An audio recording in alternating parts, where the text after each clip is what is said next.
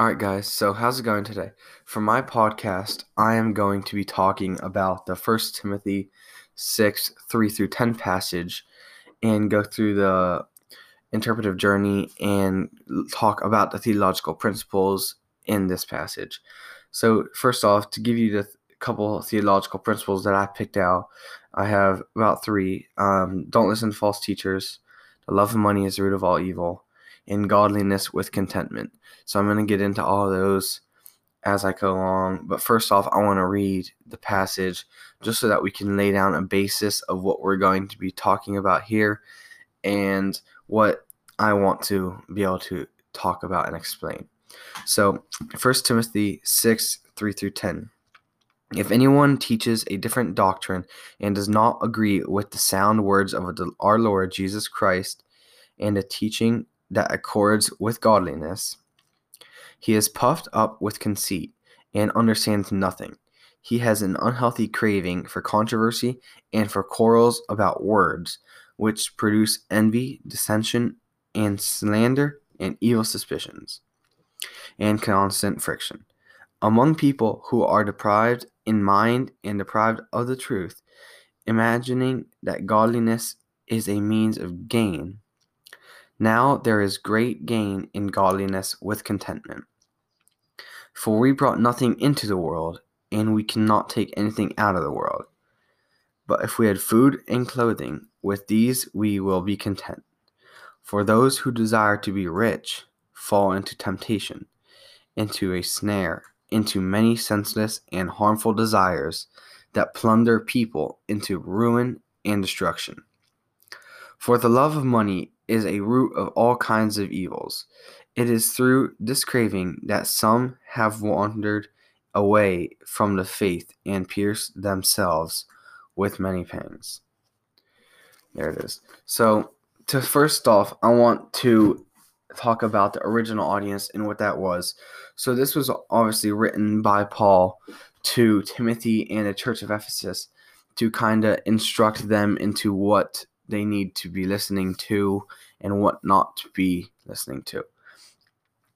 So, as I said, the theological principles, there's don't listen to false teachers. We can still talk about that today because there's a lot of people in this world that are going to try to encourage you to listen or understand the wrong thing because they just don't believe either they don't believe the same thing or they just don't want you to believe what you're believing.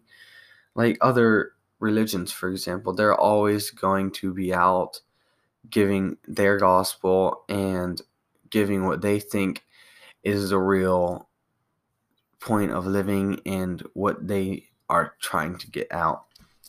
But we need to not listen to that. We need to just stay true to what we have in our Bible and what we know is the correct thing to do by just not listening and taking what they have.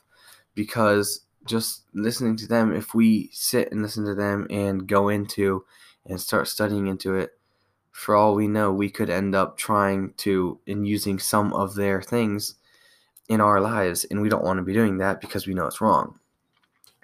Another thing is and me and my friends were talking about this the other day. We were talking about the love of money.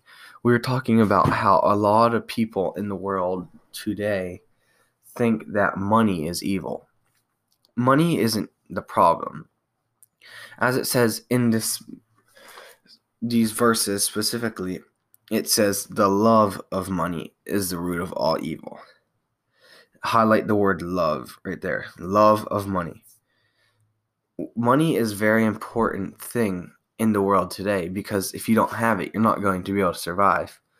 But when it becomes a problem is when you love it too much that it becomes, as like you could say, an idol in your life, which is just in a sense for everything. You can have anything.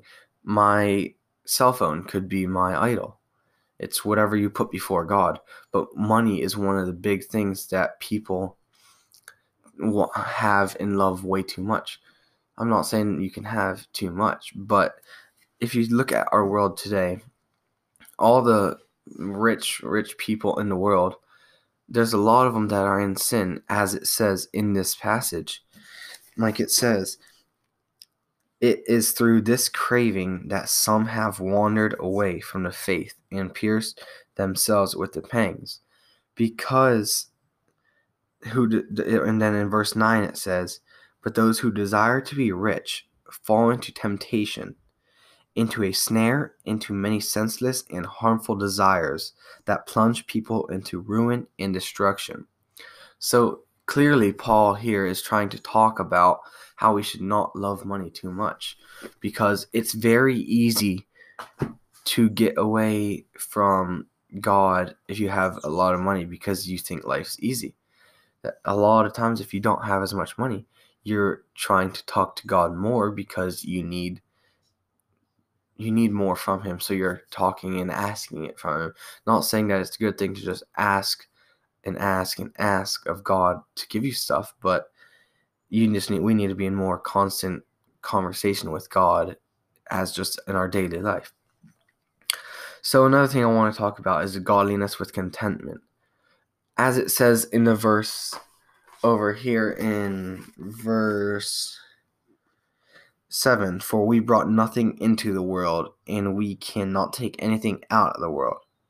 But if we have food and clothing, with these we will be content we need to be content with what we have and what we have in the moment. We don't need all the money in the world to be content. The verse specifically says, if you had food and clothing, you should be content. That's enough. God give, gave us that for a reason. So we need to learn, and I need to learn to be more content why, with what I have. A big thing in people nowadays, we all want more and more and more, or we want what someone else has. We can't be doing that. We need to be happy with what we have. And right here, we need to strive for godliness. Is one thing that I want to talk about. We need to strive to be God with godliness, to be like Christ, not strive for riches and money.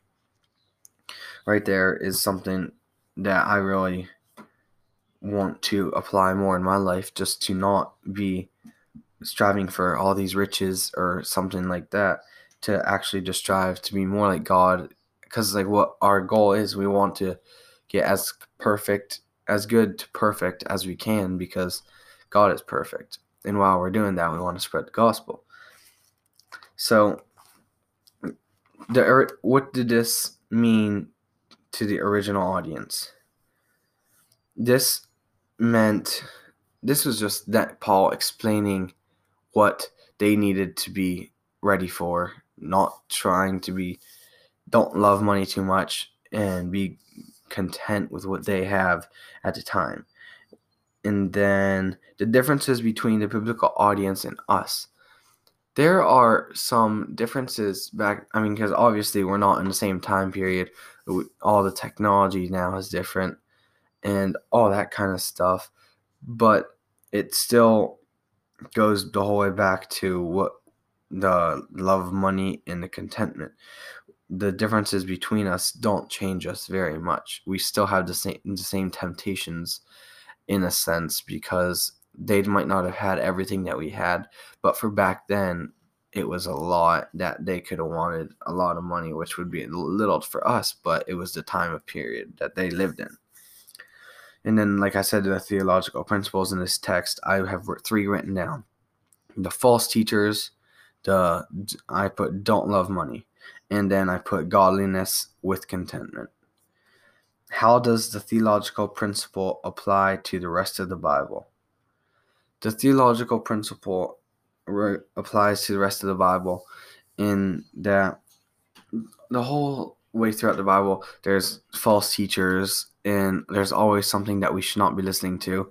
And also, you have stories in the Bible of rich people, like the rich man and Lazarus, the story there. That's one of my favorite stories. And then godliness with contentment. There's people all throughout the Bible that are content with what they have. And then there's other people that aren't ever content with what they have. And we need to be more like people that are content. And then, how should Christians live out the theological principles today? I really liked this question because I thought it really does go well with these passage because it talks about like I said, uh, the love of money. That is a huge problem nowadays. False teachers. There's false teachers everywhere around us. We need to be focused on what God gave us so that if we come along a false teacher, we don't have the problem of believing that we already know set in stone what we believe and are very confident in that. And then godliness with contentment. Nowadays, nobody's content in with what they have whatsoever I mean, hardly anybody at all. Everybody is striving for more and more and more and more and more money. Nowadays, if you you don't even usually do a job that you like because you just try to do a job for more money because that's all people want nowadays is money and that's not a good thing.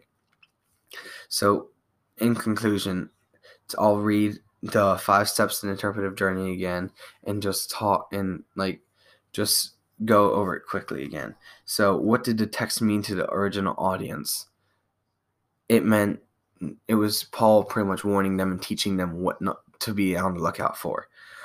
What are the differences between the biblical audience and us? The time period was different, and so that was that was the main thing was the time period because we all still had the same desires what is the theological principle in this text? I have the three the false teachers don't love money and godliness with contentment.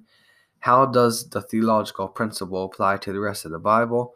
It applies to the rest of the Bible because it's all throughout the scripture, all these different things. False teachers don't live money and godliness with contentment. It's telling us those two things to not be a part of and then to be content.